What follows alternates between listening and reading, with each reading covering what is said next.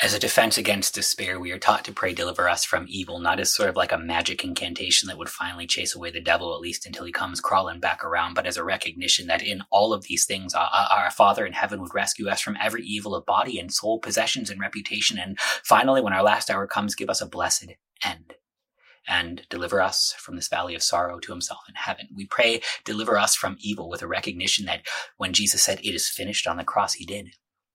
we pray, deliver us from evil, because when I look around, when I look in the mirror, I see evil. I see sin. I see death. I see the things that, that God would hate so much that he would have to rescue me from them, that he does rescue me from them, and that he does rescue you from as well. We pray, deliver us from evil, uh, because God, because God is the one who saves it's a great comfort because now we're not measuring how much evil we see versus where we could actually find enough good to sort of weigh it out in the sort of like a cosmic scale that would show that God is totally real and on our side. But now we look to a cross where he bled and died and said, it is finished and known